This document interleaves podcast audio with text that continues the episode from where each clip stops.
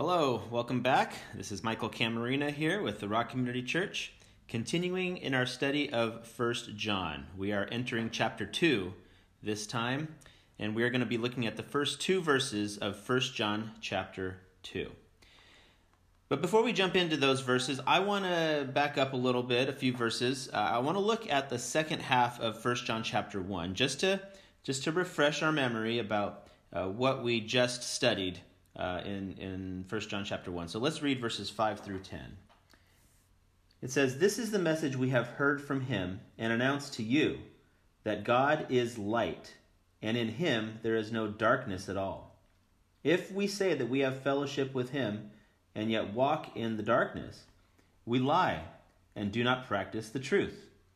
But if we walk in the light as he himself is in the light, we have fellowship with one another and the blood of Jesus, his Son, cleanses us from all sin. If we say we have no sin, we are deceiving ourselves, and the truth is not in us. If we confess our sins, he is faithful and righteous to forgive us our sins and to cleanse us from all unrighteousness. If we say we have not sinned, we make him a liar, and his word is not in us. Those verses uh, have to do, well, first of all, they have to do with the doctrine of sin, that we are sinful, and that, that God forgives us if we confess, if we are confessors uh, that we are sinful. God cleanses us from all unrighteousness. And it also talks about how God is light, right? And that if we walk in the light, then we have fellowship with one another, and the blood of Jesus does indeed cleanse us. But if we say we have fellowship with him and yet walk in the darkness, we lie and we do not practice the truth. This is a very strict standard of obedience. That if we walk in the darkness, then we are not, uh, we do not have fellowship with God. In fact, as you go through the book of First John, you will see an uncompromising list of directives that the believer must follow in order to be considered in the fellowship, quote unquote, or in the kingdom. There's just a strict standard in, in 1 John. And as you go through this book of 1 John, it can be somewhat overwhelming, right? I mean, for example, in 1 John chapter 1, we just read, John says that Christians don't walk in the darkness. They confess their sins. In 1 John 2, verse 3, by this we know that we have come to know him if we keep his commandments. The very next verse, the one who says, I have come to know him and does not keep his commandments, is a liar, and the truth is not in him. Couple verses later, the one who says he abides in him ought himself to walk in the same manner as he walked. A few verses later, 1 John 2 9, the one who says he is in the light and yet hates his brother is in the darkness until now. 1 John 2:15 Do not love the world nor the things in the world. If anyone loves the world, the love of the Father is not in him. 1 John chapter 3 verse 6 No one who abides in him sins and no one who sins has seen him or knows him. Wow. 1 John 3:10 Anyone who does not practice righteousness is not of God nor the one who does not love his brother. 1 John 3:15 Everyone who hates his brother is a murderer and you know that no murderer has eternal life abiding in him.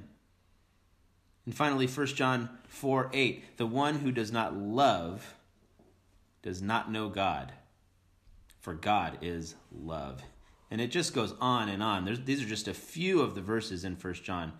Uh, and you know, you can read through these verses and you you can say to yourself, well, I I don't do that very well. I'm I'm not I'm not nearly perfect in the I don't even come close to being perfect or obedient in these things, right? I, I know I've read through some of these things throughout my walk and just said, well, I, I'm not there.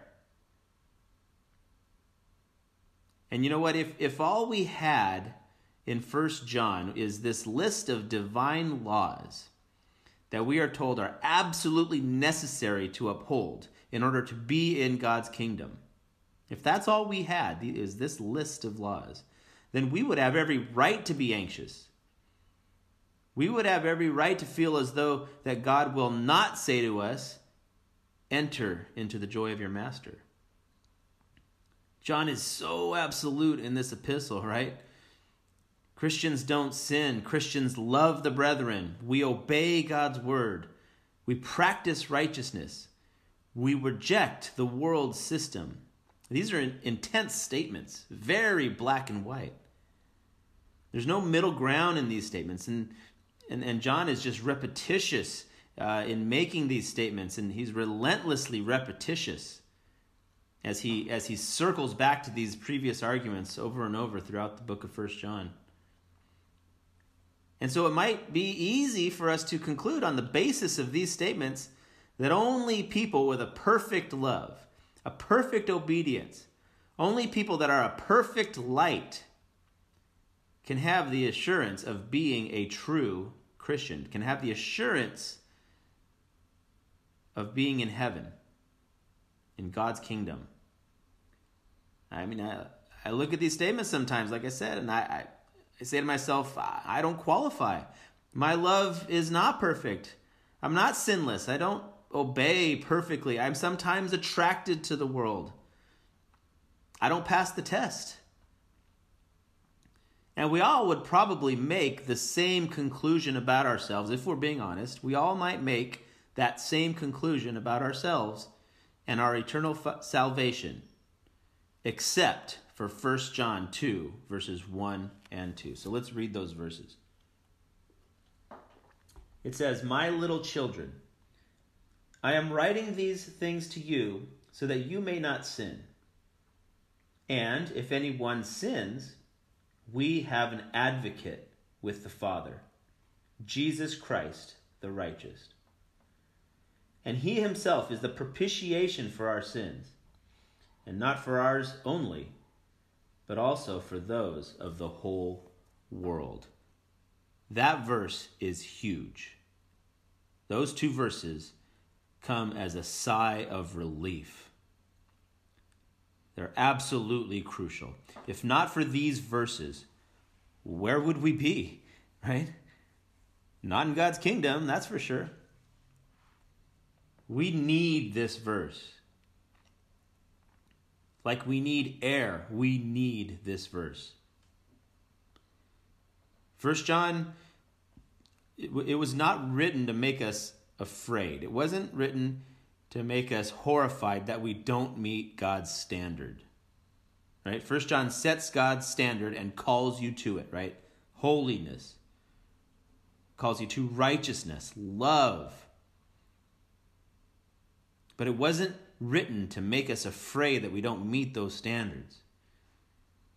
It's intended to fill us with joy and to take the burden of sin off of us. Right? If anyone sins, we have an advocate with the Father, Jesus Christ, the righteous. Now let's look at what that means that Jesus is our advocate. First of all, the word if, right? If anyone sins, he says. The word if in the Greek uh, in, in, in the Greek language, there are certain classes of conditional statements. Uh, I'm not an expert by any means on Greek, but I, I, I know that there's these various classes of conditional statements, and uh, you know, nu- numerous Greek cases for words can denote uh, certain meanings and so forth. And, and so, for the word if, some cases for the word if might mean, you know, if and it probably won't happen, or if and it might happen, or if and it won't happen. But this Greek word for the word if is if and it will happen. If and it no doubt will happen. So if anyone sins, and you will sin, is what he's saying. If anyone sins, and you will sin, now here comes the pronoun we. We have an advocate with the Father. We, remember, John is writing to the church, we refers to believers. If anyone sins, then we, the church, we, the believers, have an advocate with the Father, Jesus Christ, the righteous. We have an advocate. The, the Greek word for advocate, it, uh, the Greek word is parakletos. And, and the picture here is one of a courtroom scene. God is on his bench, and he has the authority and the responsibility to uphold his perfect and his holy law. And he intends to execute justice. We are the indicted sinner sitting in the courtroom. Jesus is our defense lawyer pleading our case before the judge. He is our advocate. And so this is where we see salvation in all its majesty. Right? We understand that salvation is an act of grace. It's an act of mercy. Now let's let's just briefly talk about grace and mercy. Mercy is not getting what you deserve. Right? I deserve punishment and I'm not going to get it. That's mercy. God is merciful to us. Grace takes it a step further. Grace is getting something that you don't deserve. So not only am I not going to be punished, but I'm also going to be given the greatest gift ever eternity with Jesus in heaven. I don't deserve that. That's grace. So mercy is not getting what you deserve, grace is getting what you don't deserve. So someone asks, "Oh, well, where is the justice? Where is the justice in all of that?" I thought I thought God is going to render justice. Where's the justice if we're given grace and mercy? Well, we need to understand that salvation is an act of justice. There is justice in salvation. Justice was not ignored when God extended grace to us. Justice was not compromised. Justice was not done away with when God extended grace to us. Justice was not sacrificed. Rather, justice was, sac- was satisfied on the cross. Justice was satisfied on the cross. It was satisfied to the point that grace and justice met in perfect un- union on the cross. Someone says, well, How is that justice? Right? How is it justice if a sinner goes to heaven? To, to, to put it in, in kind of terms we can visualize, how is it justice if, for example, a murderer goes to heaven? Listen, for the murderer who confesses his sin to, to God and repents from his sin, puts his faith and trust in Jesus Christ and his work on the cross, for that murderer who does those things, his, his sins were paid for on the cross. Punishment was administered for those sins, for those murders that occurred. That judgment, that punishment, was put on Jesus Christ on the cross. Justice was not sacrificed on the cross. Jesus paid the price. Punishment was administered. The judgment was put on Jesus. Listen to Romans 1, verses 16 and 17. It says, I am not ashamed of the gospel, Paul says For it is the power of God for salvation to everyone who believes, to the Jew first, and also to the Greek. Now, watch this. For in it, in the gospel, the righteousness of God is revealed from faith to faith. The righteousness, the justice of God is revealed from faith to faith. Numbers 14, 18. The Lord is slow to anger and abundant in loving kindness, forgiving iniquity and transgression. But he will by no means clear the guilty.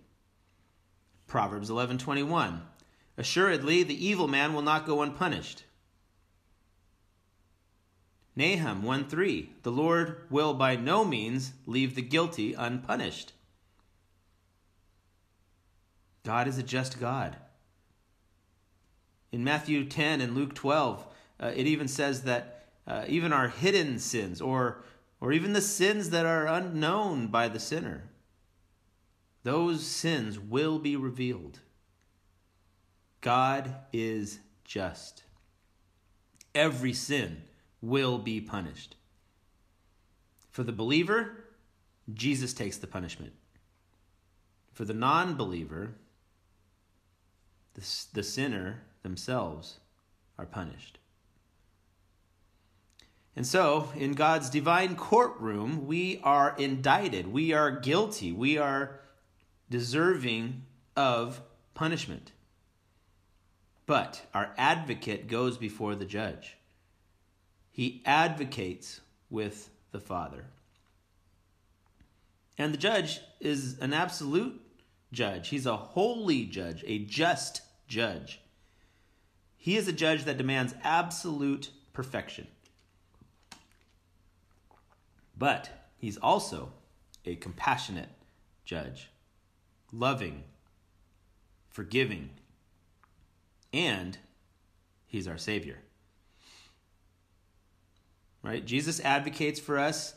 Uh, he advocates for his followers, his his sheep. And how does he do that? Well, here's where verse 2 comes in. It says, He himself is the propitiation for our sins. He is the propitiation for our sins. Jesus could never be our advocate if he was not also the propitiation for our sins. In the Greek word there, in the original Greek, it simply means an appeasement or a satisfaction. So Jesus is the propitiation for our sins. He's the appeasement for our sins, the satisfaction of judgment, of, of justice. Jesus died on the cross, and his death appeased God and his justice. Jesus took our punishment for us. How amazing is that? How loving is that, right? And how, how is it that Jesus' death was an acceptable punishment? How is it that the blood of Jesus is, is an acceptable propitiation? Well, 2 Corinthians 5.21 tells us, said he made him who knew no sin, that's Jesus, he made him who knew no sin to be sin on our behalf, so that we might become the righteousness of God in him. There, in the first half of that verse, there's the doctrine of imputation. He made him who knew no sin, so the sinless Jesus. He made the sinless Jesus to be sin on our behalf. In other words, our sin is imputed onto Jesus. Think of it like an accounting thing. Our, our sin is taken off our account and put on the account of Jesus so that he bears all our sins. Now, the second half of that verse shows us the doctrine of double imputation, as it's called. The doctrine of double imputation says not only is our sin imputed onto Jesus, but Jesus' righteousness is imputed onto us. Remember, Jesus lived a perfect life, a sinless life, all the time he was here on earth. Never sinned. And so his sinlessness, his righteousness is imputed onto the believer. So that when God sees us, he doesn't see our sin, And he doesn't even see our righteousness because we're sinful. Rather, he sees the righteousness of Jesus. When the Father looks at us, he sees the righteousness of his Son, Jesus. So our sin is, is imputed onto Jesus. Jesus' righteousness is imputed onto us. So Jesus is our propitiation.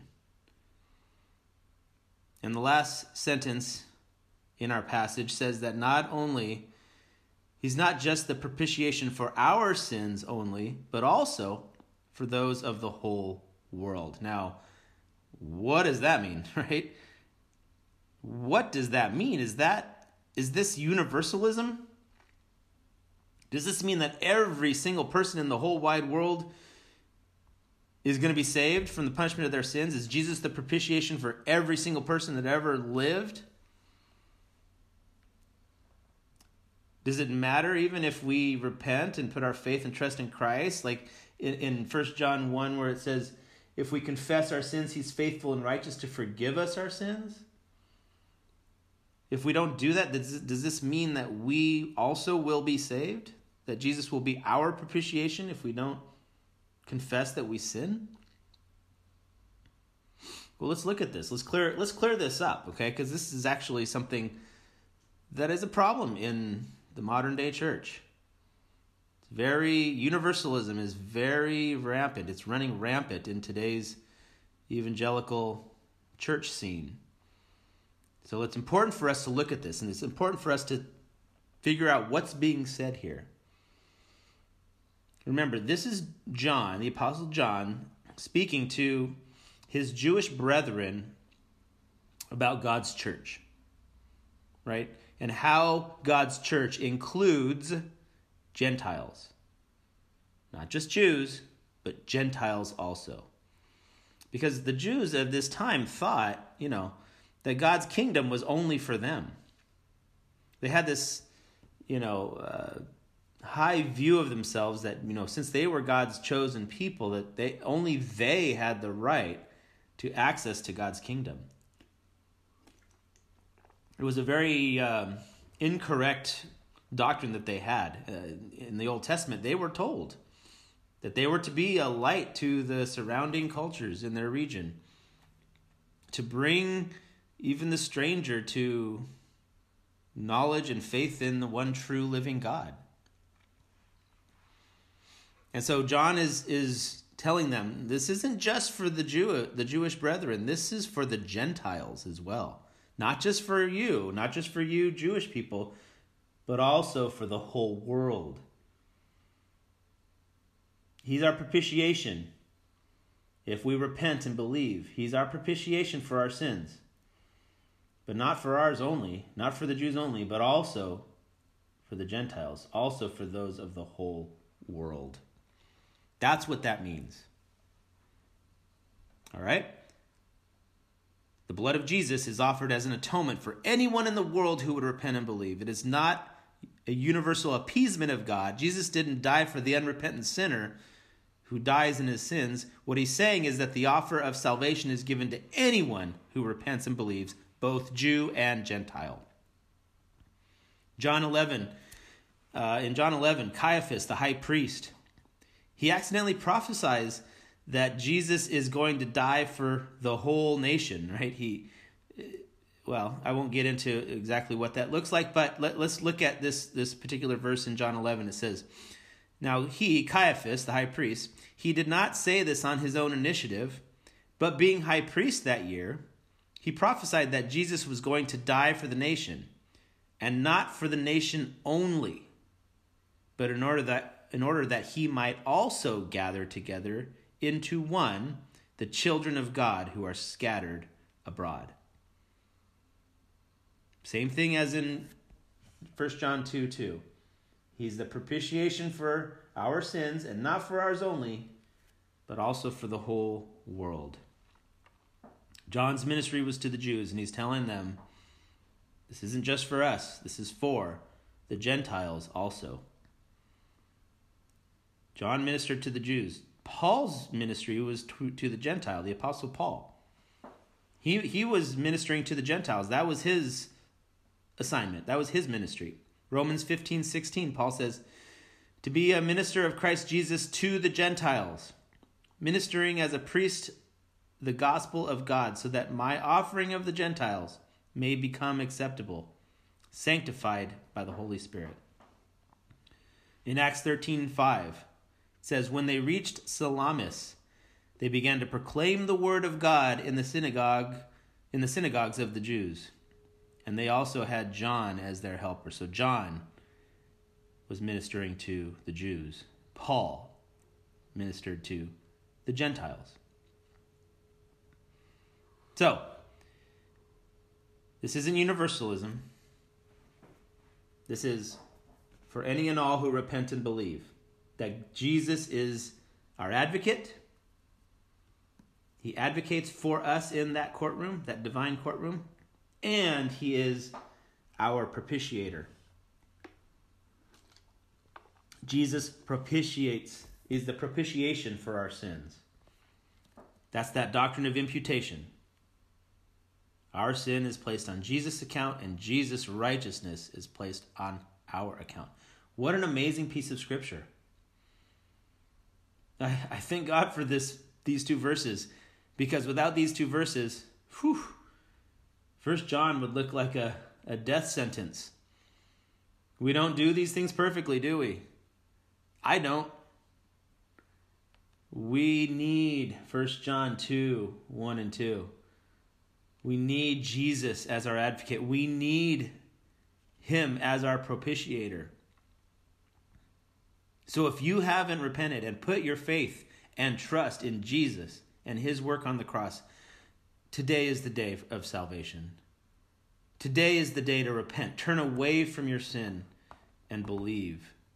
Believe in, in God's Son, Jesus Christ, that He lived the perfect life, died on the cross for your sins, and then rose, rose again three days later, and is now sitting at the right hand of the Father That's how much Jesus loves us, that he would, he would leave his heavenly throne, come down, live that perfect life, and, and rescue sinners. It's an amazing act of love. It's amazing grace, as the song says. Amazing grace that saved a, saved a wretch like me.